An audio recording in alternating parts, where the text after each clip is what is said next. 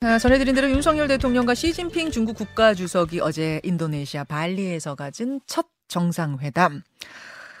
한 25분간 진행이 됐는데요. 이게 윤석열 대통령 취임 이후 처음이고 두 나라 정상이 만난 자체가 3년 만입니다. 바로 직전에 한미일 간의 긴밀한 이야기가 오간 터라 과연 중국이 어떤 메시지를 내놓을까 세 개의 이목이 집중됐는데요. 어제 회담의 내용 전문가와 함께 더 깊이 있게 분석해 보겠습니다. 한국외대 국제지역대학원 강준영 교수 연결이 되어 있습니다. 어, 강 교수님 안녕하세요. 네, 안녕하세요. 일단 회담 성사의 배경이 궁금해요. 왜냐하면 출국이 임박했는데도 뭐 대통령실에서 가타부타 답이 없고 네. 게다가 한미일 회담 내용에 대해서 중국이 불편한 기색을 숨기지 않는 상태였기 때문에 네, 맞습니다. 어, 한중회담은 이거는 뭐 이번에는 물 건너간 거 아니야? 다들 그렇게 봤던 거 아닌가요? 기본적으로 그렇게 함으로써 예. 한미일 공조 강화 분위기에서 사실은 이제 중국이 판단할 때는 한미일 삼각 공조 분위기에서 한국의 고리가 제일 약하다고 생각하거든요. 왜냐하면 음. 중국과의 관계가 더 강하기 때문에. 그렇죠. 그래서 전략적으로 이 한국을 만나야겠다. 한국과 어. 대화해야겠다라는 그런 필요성이 전략적으로 있었을 것 같아요. 게다가 계속해서 한국의 대미 경사가 이어진다고 중국이 인식을 하고 있으니까. 예. 그리고 우리 입장에서는 대한민국 입장에서는 북핵 문제를 얘기하지 않을 수가 없거든요. 북핵 문제 얘기하는 데 있어서 음. 어, 중국의 역할은 당연히 중요하다. 그렇죠. 실제로 어떤 역할을 하던 간에 음. 이제 그래서 이런 전략적 필요성이 있었는데 음.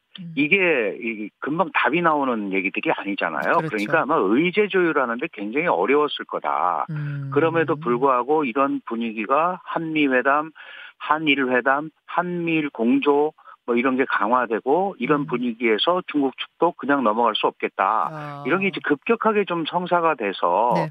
어, 의제가 조율이 돼가지고 그 짧은 아마 네. 이제 마련된 게 아닌가 이렇게 생각이 됩니다. 그러니까 양쪽의 필요가 맞았다는 거네요. 양쪽의 그렇습니다. 필요가 맞아 떨어지면서 이루어진 한중 정상회담. 어, 회담의 성사 배경은 그렇고 어제 그 25분 회담 내용에 대한 총평 한 문장으로 좀 어, 표현해 주신다면 어떻게 느끼세요? 네, 상견례 플러스 입장 확인. 기준점 찾기 뭐 이런 이런 정도로 말씀드리고 싶습니다. 상견례 플러스 입장 확인 어, 네. 기, 준점이 어딘지 찾, 서로 더듬더듬 네. 찾아보는 자리. 그렇습니다. 왜냐하면 네. 중국은 계속해서 어, 지난 정부 문재인 정부가 좀 나름대로 균형을 찾는 거를 했으면 좋겠다라는 얘기를 계속 발출했었거든요. 예. 그런데 대한민국은 선거에 의해서 대통령을 뽑고 음. 어, 선거 경선 과정에서부터 계속해서 어, 북핵 문제라든지 여러 가지 상황으로 우리는 한국의 안전 보장을 위해서 한미 공조가 강화돼야 되고 음. 거기에 뭐 글로벌 가치 얘기까지 나오니까 네. 이제 중국이 계속 걱정을 했단 말이죠. 그런데 그거를 이제 지도자들끼리 면대면으로 얘기하고 어, 어디가 가능한 얘기인지 어디가 안 가능한 얘기인지를 확인하는 음. 이런 자리고 그렇다면 이거를 어떻게 풀어갈 거냐 네. 이런 얘기한다는 차원에서 기준점 찾기 회담이었다. 기준. 저는 그렇게 판단합니다. 아, 기준점 찾기 회담. 근데 앞에 인사말만 공개되고 그 후에는 비공개로 진행이 됐잖아요. 네네. 사실은 비전문가 입장에선 저 같은 비전문가 입장에서는 양국의 사후 그 브리핑 자료만 봐가지고는 잘 음. 모르겠어요. 너무 원론적인 느낌이어서 이게 뭐가 숨어 있는 건지 잘 모르겠거든요. 교수님은 어떤 부분들, 어떤 부분 부분에 주목하셨습니까? 네, 이번에 사실은 이제 첫 만남이고요. 예. 그 이거를 깊게 들어갈 수 있는 시간적인 상황도 되지가 않았고 급히 의제가 조율이 됐다라는 얘기는 어려운 얘기는 하지 말자라는 거니까 아, 아. 각자 서로 얘기만 하는 겁니다. 예. 그 예를 들어서 뭐 미중 정상회담도 보시면 아시지만 서로 입장 차 확인하고 서로 다른 얘기를 각자 홈페이지에 발표하잖아요. 맞아요. 이제 그런 식으로 음. 여기도 각자가 상대방한테 할 얘기 했다. 음. 이 정도인데 음. 저는 이제 한국은 분명하게 대한민국의 외교가 보편 가치에 기반한 국제 규범, 국제 질서를 강조하는 그런 외교로 가겠다라는 윤 대통령이 일종의 중국 음. 앞에서 시진핑 주석 앞에서 선언을 네. 한 거죠. 보편 어, 가치에 충실하겠다는 선언. 네, 네. 그 너무 당연한 거 아니에요? 그게 뭐 그렇죠. 특별해요? 그런데 그게 그 보편 가치 충실하다라는 게 민주, 자유, 인권, 개방 뭐 이런 건데 그게 사실은 바이든이 들고 나온 거잖아요. 아. 그러니까 중국이 볼 때는 어. 결국은 어 너희가 이제 미국하고 한 편이 되겠다는 거 아니냐라고 이제 딱 읽을 수가 있는 거죠. 그럼에도 불구하고 대한민국은 자유민주 시장 경제 국가로서 네. 일반론적으로 그걸 충분히 얘기할 수 있는 겁니다. 음. 근데 중국은 네. 그 부분에 대해서 진정한 다자주의를 하자 이런 표현을 했거든요. 자, 우리가 그러니까 보편적 가치 얘기를 하자. 시진핑이 받아쳤어요. 진정한 네네. 다자주의를 함께 만듭시다. 저도 이게 그렇습니다. 언뜻 들으면 이것도 원론적인 얘기 같았는데 이것도 뭐가 숨어 있는 거라면서요. 그렇죠. 다자주의는 원래 다 같이 움직이는 거니까 국제사회가 코해 평등의 원칙에 의해서 가는 거고 뭐 대표적으로 WTO라든지 뭐 UN이라든지 이런 데가 다 같이 움직이는 시스템이고 중국은 그거에 의해서 세계적 강대국으로 선, 성장을 음. 했잖아요. 미국에 맞서서. 그런데 음. 바이든 행정부 들어서고 나서 동맹과 함께 가치에 기반한 뭐 동맹 민주 가치에 기반한 동맹을 규합해서 예. 이런 표현을 자꾸 쓰니까 예. 그거는 중국이 볼 때는 네.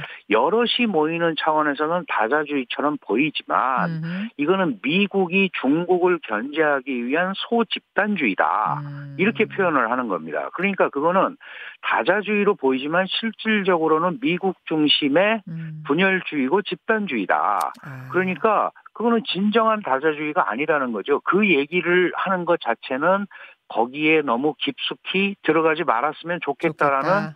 어, 중국의 희망이 들어있는 거죠. 아, 네. 보편 가치 대 다자주의. 요렇게 여러분 이제 일단 부딪힌 거고요. 하나 더 보죠. 한중 글로벌 공급망 안정을 함께 보장해야 한다. 네. 요 말을 이제 시진핑이 했는데 이것도 언뜻 들으면 뭐 너무 당연한 얘기 아니야? 글로벌 그렇습니다. 공급망을 공급망 안정을 함께 하자. 이것도 숨은 행간이 있다면서요. 그렇죠. 이게 글로벌 안전, 안정적 공급망을 확보하는 것이 지금 이제 코로나 팬데믹 이후, 그 다음에 러시아의 우크라이나 침공, 여러 가지 상황, 중국의 봉쇄 정책, 이런 것 때문에 이제 공급망의 정상적인 운영이 어려워졌단 말이죠. 그래서 미국이 들고 나온 게, 네. 아, 이게 새로운 공급망 판을 구축해야겠다. 음. 그러다 보니까 자연스럽게 중국을 배제하고 가야 되는 거예요. 음. 왜냐하면 중국이 정상적인 방식으로 공급망을 구축하지 않았기 때문에 음. 보편적인 규범을 만들고 거기에 의해서 공급망을 새로 짜야겠다. 그래서 나온 게 IPEF라는 겁니다. 음. 아시아 태평양 그렇죠. 경제 공동체 네, 네. 이 경제 협력 여기에서 새로운 규범을 만들자. 그런데 음. 거기에 보면 중국 입장에서 보면 자기들을 배제하는 전략이거든요. 음. 그러니까 그것도 정상적인 다자주의가 아닌 거고 정상적인 공급망 구축이 아닌 거고 또 하나는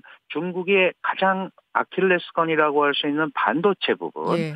이 부분에 대해서 취포라는 거를 만들었잖아요. 칩포, 칩포. 한국, 미국, 일본, 대만. 그렇습니다. 지금 근데 이게 반도체 구조라는 게 미국의 원천 기술, 네. 일본의 네. 소재 부품, 한국과 대만의 제조력 이렇게 네. 뭉쳐져 있는 거예요. 그렇죠. 그러니까 음. 예, 메모리 분야는 한국이 70%를 장악하고 있고 비메모리는 대만이 70%를 장악을 하고 있는데 음, 음. 이 부분을 미국이 음. 어, 취포라는 협의체 형태를 만들어 가지고 장악을 하니까 음. 이것도 중국을 견제하는 거다 이렇게 보는 거예요. 이렇게 되면 네. 공급망이 중국을 배제한 중국을 디커플링 시키는 이런 형태로 가는 건 이건 정상적인 공급망이 아니라는 거죠. 알겠습니다. 정리하자면 네. 그러니까 한중 글로벌 공급망 안정을 함께 보장하자라고 말한 것의 이면은 그 공급망 시스템에서 우리 배제하지 마. 배제하는데 한국 끼지 마. 이 얘기를 그렇죠. 한 거예요. 네, 네, 알겠습니다. 그렇게 봐야겠습니다. 우리가 중국하고 대화할 때 가장 집중하는 의제는 항상 북한 문제입니다. 뭐 맞습니다. 네. 요즘 북한이 중국 눈치도 안 본다 이런 얘기들 하지만 여전히 북한이 중국에 경제적으로 의지하는 바가 크고 뭐 최우방국인 건 당연하니까 중국을 네. 잘 관리하는 게 북한 잘 관리하는 거거든요. 북한 리스크. 우리는 어제도 중국한테 역할 좀 해달라 부탁한 거죠. 그렇죠. 당연히 그렇게 할 수밖에 없죠. 네. 예. 그랬더니 예, 시 주석이 중, 중국의 반응은 다른 데로 갔죠. 담대한 구상 좋은데 북한이 잘하면 우리가 도와주겠다. 음. 약간 동문서답이에요. 왜냐하면 예. 중국은 이 북핵 문제를 원래는 조선과 미국의 문제다 이렇게 주장을 합니다. 왜냐 이 미국이 대중 어, 북한에 대한 압박 정책을 쓰기 때문에 생존 차원에서 북한이 핵을 만든 거다. 음. 그러니까 항상 미국이 북한의 우려를 고려해서 이 문제를 풀어야 된다라는 게 중국의 일관된 입장이거든요. 음. 그런데 어제 네. 그 담대한 구성 얘기하면서 그 한국도 적극적으로 남북 관계 개선에 좀 나서라 독자적으로 무슨 얘기냐면 미국과 같이 북한을 압박하지 말아라라는 아. 뜻입니다. 아 독자적으로의 방점이 찍혀 있는 거예요? 그렇죠. 남북 관계 개선을 좀 적극적으로 한국이 나서라는 거는 어. 뭐 미국과 하든 그런 건 좋은데 기본적으로 한미가 같이 북한을 압박하는 형태로는 음. 이 북핵 문제가 풀리지 않는다라는 게 중국의 인식이에요. 그러니까 어. 적극적으로 한국이 좀 더 나서줬으면 좋겠다라는 얘기를 원론적으로 예. 표명을 한 건데 아하. 이게 이제 북한이 예. 예를 들어서 바이든도 그 얘기를 했거든요. 중국이 북한에 대해서 얼마나 영향력을 갖고 있는지 모르지만 이게 음, 사실 음. 굉장히 중국을 자극하는 거잖아요. 어, 어. 그 우리는 너희한테 이런 기대를 했는데 니네가 답을 안 하고 그러는 것들은 영향력이 없는 거 아니냐. 아. 이런 건데 어.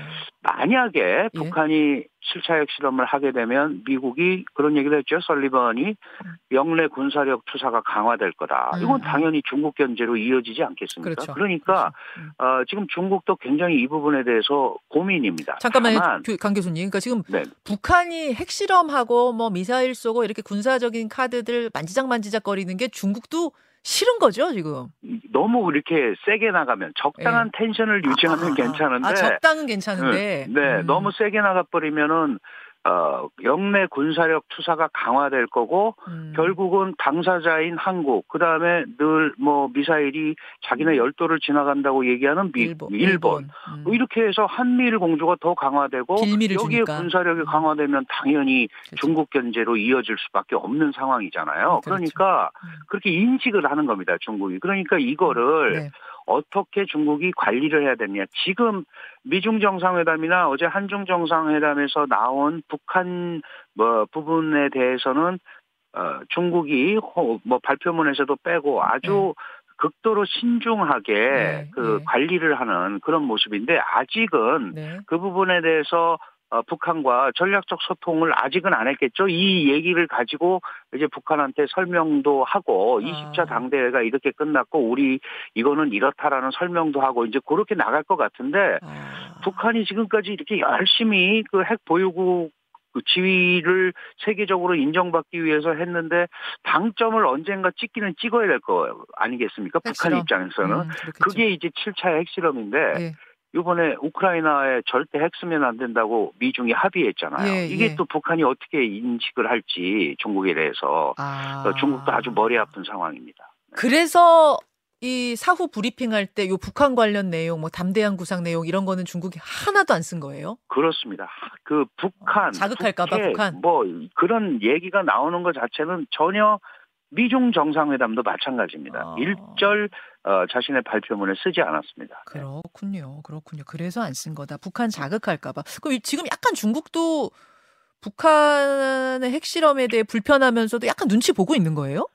그렇게 봐야죠. 왜냐하면 음. 그 자신들의 범위를 벗어나서 어, 북한이 지나치게 독자적으로 행동한다면 음. 그동안 국제사회가 중국의 대북 영향력에 대해서 뭐 중국은 그랬죠. 우리 말 안 듣는다고 그렇죠. 했지만 음. 그래도 이렇게 많은 국가들이 국제사회에서 중국의 역할을 강조하잖아요. 네. 그런데 그 부분이 통제가 안 되고 관리가 안 된다고 인식이 되는 순간 힘이 어, 예, 줄어들겠네. 중국의 북핵 역할에 대한 국제사회의 기대는 네. 또 무너져 버리는 거거든요. 음, 그렇다면 음, 그것은 또 중국이 한반도에 대한 영향력 발휘라든지 음. 어, 미국과의 지렛대, 예. 그 북핵을 한 지렛대 이런 예. 것들도 손상을 입죠. 알겠습니다. 강 교수님. 그 우리 대통령실 브리핑에서는 시진핑이 코로나 안정된 뒤에 방한하겠다고 했다. 요게 있었는데 네. 중국 측 브리핑에서는 이게 없었어요. 이건 뭐- 왜 그런가요? 그 옛날부터 그랬습니다. 시 주석은. 아, 그래. 어, 지금 2014년 방한하고 우리 문재인 정부 때도 네. 와달라고 그러면 코로나 때문에 못 간다 계속 그랬거든요. 그것도 이제 일반론이고요. 아. 그 아니 그럼 진정성이 없다고 보세요? 그 회담에서 말한 건? 뭐 진정성이 아니고 오긴 와야 되는데 문제가 뭐냐하면 네. 한중이 정상회담을 해서 지금 우리가 의제에서 입장차를 봤잖아요. 예. 정상회담이라는 건 주고받을 게 있어야 되는데 지금 상황에서는 예. 분명하게 주고받을 게 없습니다. 아. 어, 이 다자회담에서 이렇게 잠깐 만나서도 음. 저렇게 문제가 되는데 음. 양자회담에서 진정하게 합의를 하고 공동성명을 발표할 만큼 거리가 안 되면 사실 음. 방문하기가 어렵잖아요. 자, 그런 의미에서 알겠습니다. 아직은 조금 시기가 아닌 것 같다 이런 생각이 듭니다. 그래서 뺐을 것이다. 1분 남았는데요. 어, 신냉전 질서가 자리 잡는 분위기 속에서 우리는 어떤 스탠스를 취해야 하는가? 미국과 중국 사이에서 미국 쪽에 확 붙는 게 오히려 중국한테 만만하게 보이지 않는 음, 중국의 애를 끓이는 더 좋은 전략이다라고 하는 분이 있고 네. 아니다. 미국 편으로 확 서는 순간 중국이 우리와의 관계에 그냥 잘해 나갈 이유를 못 느낄 거다. 이런 분이 있고 어느 쪽이십니까? 네, 뭐 동전의 양면인데요. 저는 어쨌든 안보에 관한 하는 우리가 한미 동맹을 강조를 해야 되고 다만 우리가 요번에 그 이 프놈펜 선언에서도 그렇고 한국판 인도 태평양 전략이 있잖아요. 예. 그러니까 거기에는 미중 사이에 어느 누구 쪽으로도 기울지 않는 원칙을 우리가 정했으니까 음, 그런 원칙을 견지하는 음흠. 이런 모습을 계속 보여주는 게 제일 중요하다. 음. 그런 의미에서 한국의 기준을 이번에 잘 잡는 그런 어, 외교 활동이었 으면 좋겠다 그런 음. 기대를 합니다. 균형 외교 지금 말씀하셨어요. 여기까지 듣겠습니다. 강준영 교수님 고맙습니다. 네, 감사합니다. 한국외대 국제지역대학원 강준영 교수였습니다. 김현정의 뉴스쇼는 시청자 여러분의 참여를 기다립니다. 구독과 좋아요, 댓글 잊지 않으셨죠? 알림 설정을 해두시면 평일 아침 7시 20분 실시간 라이브도 참여하실 수 있습니다.